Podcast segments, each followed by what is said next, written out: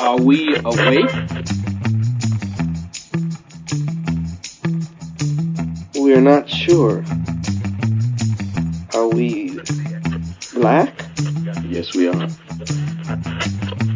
Then we're awake. But This is very Plausibly Live. puzzled. Well, good morning, good evening, or good afternoon, wherever you are, whatever you do. A lot of things happening in the world today. Most of them are far beyond our control, you might say. Perhaps it's time we took a pause and thought about life and thought about the laws of gravity, the Constitution, anti federalists, the proposed legislature, and property. Don't touch that dial. Just hear me out for a little while. Well, last week we saw that Brutus was adamant that not having a Bill of Rights in the Constitution was, in his view, a fatal flaw. It, as I said, will become the issue when you're dealing with the Anti Federalists and the proposed Constitution. This lack of a Bill of Rights. Well, e- everything else is discussable at least, but that lack of Bill of Rights is unpardonable. And of course, they would push to get the Bill of Rights in there. The first 10 amendments would become the Bill of Rights. Let me caveat that. The first 10 amendments passed would become the Bill of Rights. There were actually 13 proposed. Um, one of those would not actually be ratified until 1992 and become the 27th Amendment. So uh, there's some flex room in there, but the precious Bill of Rights that we have came about because of the Anti Federalist position. This, however, is not the end of Brutus's problems with the proposed Constitution. He has major problems with the legislature as proposed. It, it's there are some things that he likes in the Constitution. He doesn't say what they are, and he reminds us that they are either relatively unimportant or their appearance is better than what they really are. He doesn't like them, but he's willing to acknowledge the fact that there may be some positives in this. The idea in general might be good, but this way of going about it is flawed. Now, I've said before that the difference between the Federalists and the Anti Federalists is one of vision, looking forward. The Federalists seem to grasp the future. The Anti Federalists, for whatever reason, do not. Brutus, in this third letter that he writes, has some serious issues. And some of these issues you're going to agree with. One of them I do not agree with. And we'll see that here right now. Brutus takes a look at the legislature as proposed, and he flat out does not like the idea of the Senate. Not that he doesn't like having a Senate, he likes that idea. What he doesn't like is the unfairness with which the Senate is composed. What do I mean? If you recall back in the convention, the the great compromise is what ended up with this balanced system where the House of Representatives, the Congress, is elected directly by the people. The Senate was to be appointed by the states themselves, and it was to be even amongst all the states. Every state was to have the same representation. That was the compromise because otherwise the small states felt like they would just be snowed under by the big states. And in fact, at one point, the state of Delaware threatened to leave the convention and begin negotiations with foreign countries over this compromise if they didn't get equal representation in the Senate. Now, Brutus, as far as we know, was not there. He was not at the convention, and consequently, he was not probably aware of what went on in that in that compromise. By the way, complete aside, I heard an interesting theory last week that the writer of Brutus, and remember we've we've talked about who it was that wrote this before. Um, Smith is the is the general consensus. I actually read a theory last week that the writer of the Brutus Anti-Federalist Papers is actually Alexander Hamilton. Now think about that. Hamilton writes the Federalist Papers, or most many of them, but he also maybe wrote the Brutus Papers.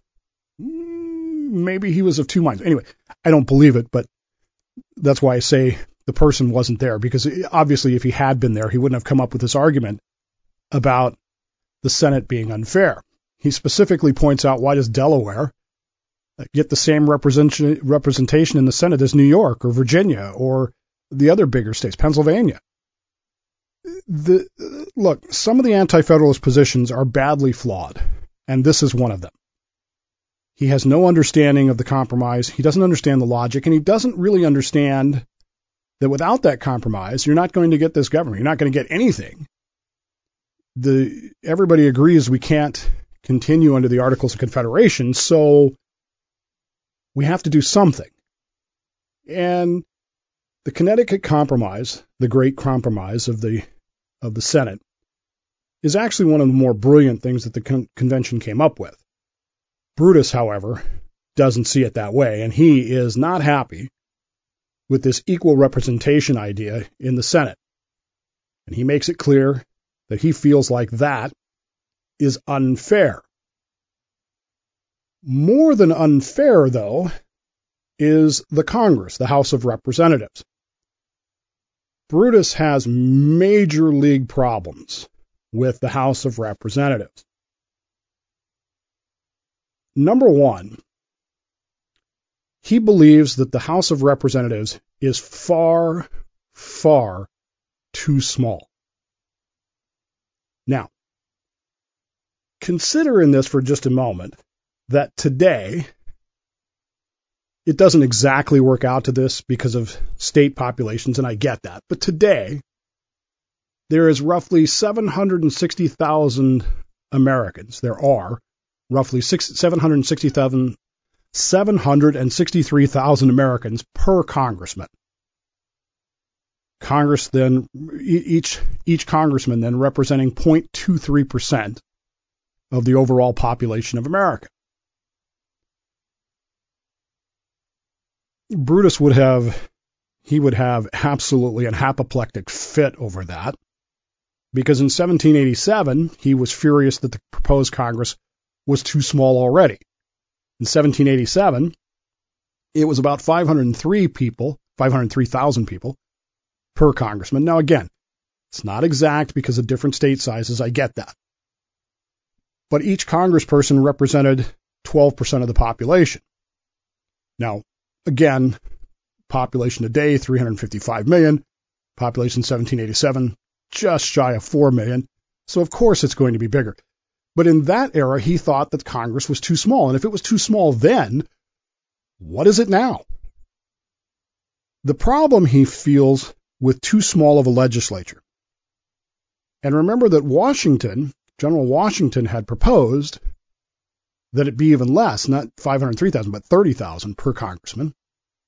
That was one of the originally proposed uh, amendments that didn't get passed. The problem with the legislature being so small, Brutus points out, is that you have a very limited number of people that are in control, that are in charge. You have a very limited number of people who are running things. And that, he says, opens it up for corruption, and he uses the word influence, which of course is polite language for bribery.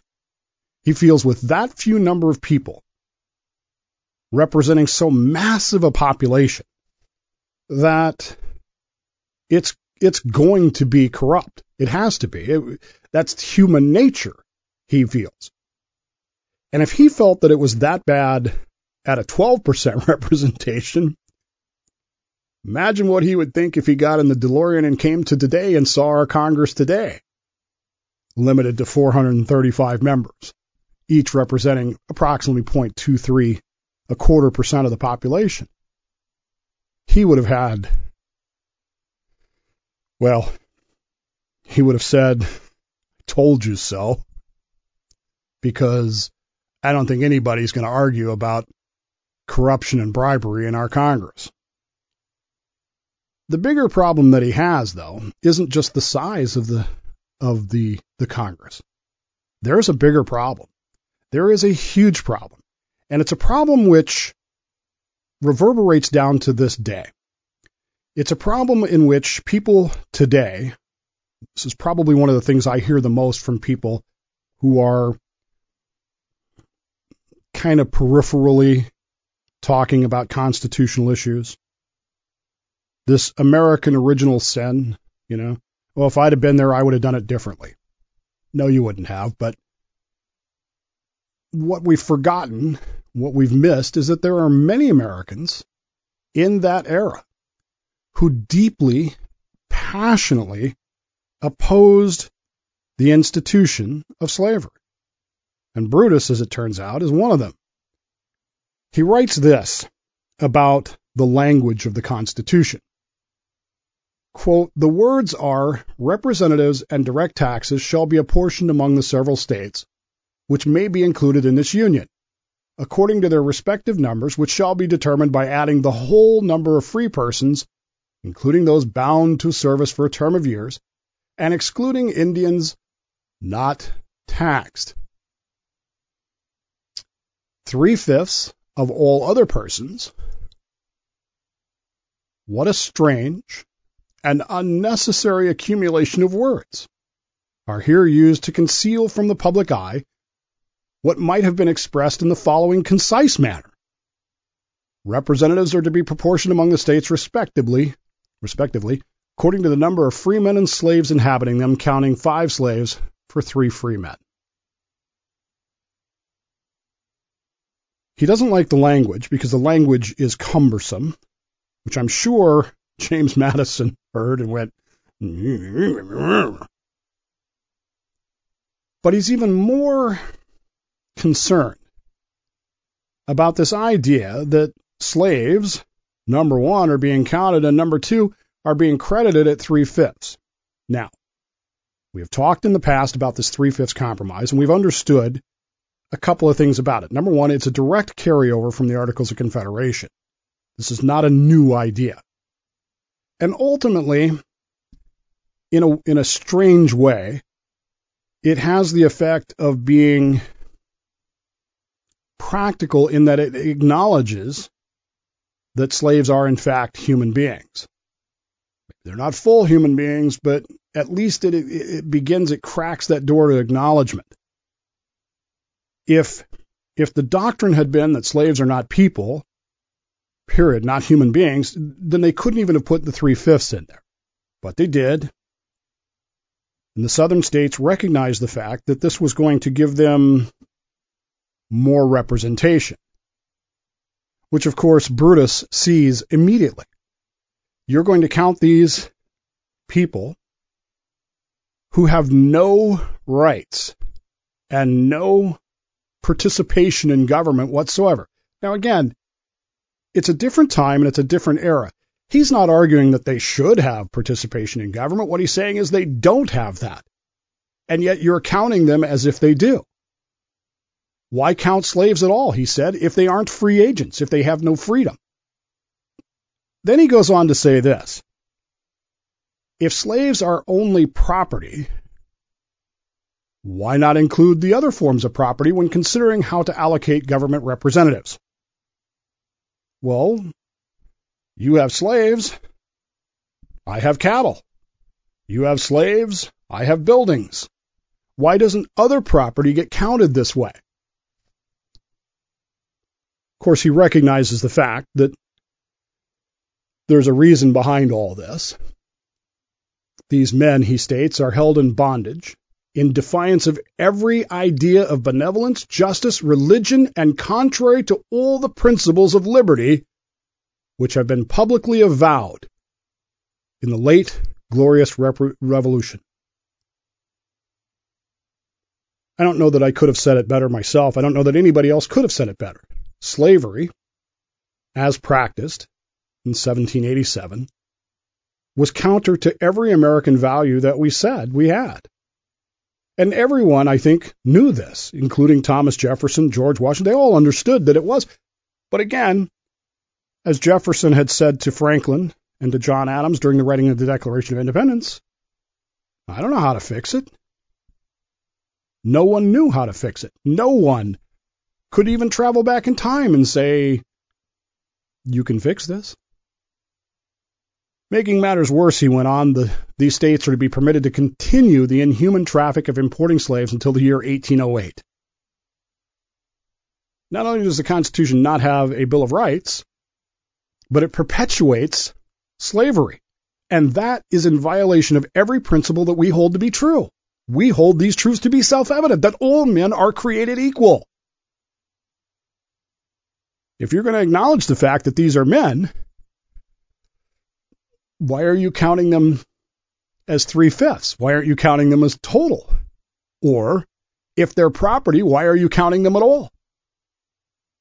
The idea that every American in that era, in the founding era, loved slavery is completely and utterly false. We hear it all the time these days about how, you know, Americans did this and did. Many Americans opposed slavery vehemently, passionately. But in 1787, no one knew how to solve the problem.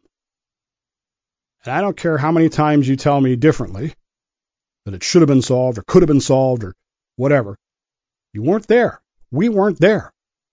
And that problem could not be solved in 1787, despite the fact that there were millions of Americans who opposed it. And the bigger problem is that if you want a union of 13 states and not 13 independent countries, some of whom have alliances with France and some with England and some with Spain and some with Portugal, battling at each other's throats, you're going to have to accept this compromise for the time being. You don't get a United States if you do anything about it at that point. Doesn't make it right, and Brutus is very clear about this. Slavery is wrong. And I think that if you had gone back in time with a polling system and, and managed to talk to most Americans, I think you'd find that most Americans thought that. But no one knew how to solve it. And in the end, still nobody knew how to solve it. We ended up shooting at each other and killing hundreds of thousands of people to end it. it was the only way to do it. Doesn't make it right. Doesn't make it a shining star in our moment, a shining moment in our history, sorry. But it is important that we acknowledge and understand that even in the midst of the constitutional ratification debates, many Americans opposed the continuation of slavery. And I think sometimes we just forget that. We just assume that everybody that was there wanted to have slaves, and that is not true. Ultimately, though, Brutus circles back to this idea that this legislature that you've proposed is simply not big enough to represent the entire peoples.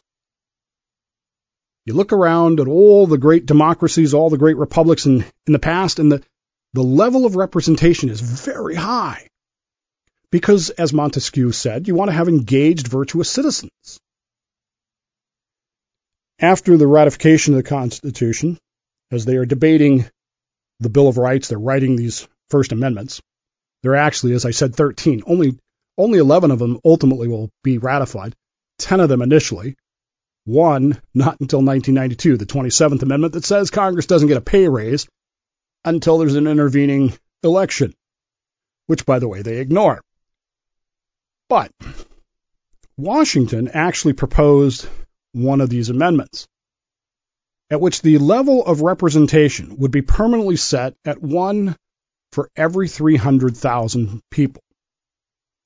Now, if you whip out your calculator here, which is what I'm doing, and you say, okay, let's get the calculator up here, and we say we have 355 million people divided by 30,000, that means that a Congress limited to that size would have roughly 11,833 congresspeople in it.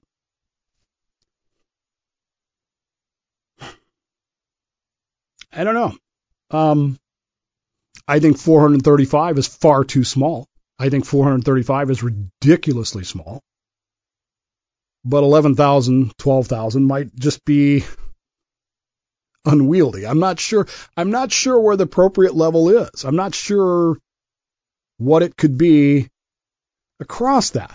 Maybe if we did, uh, let's see, 355 million divided by 100,000. Oops, that's not right. 355, 123, 123, divided by 100,000 people, right? That would be, well, 355, 123, 123, divided by 100, 123.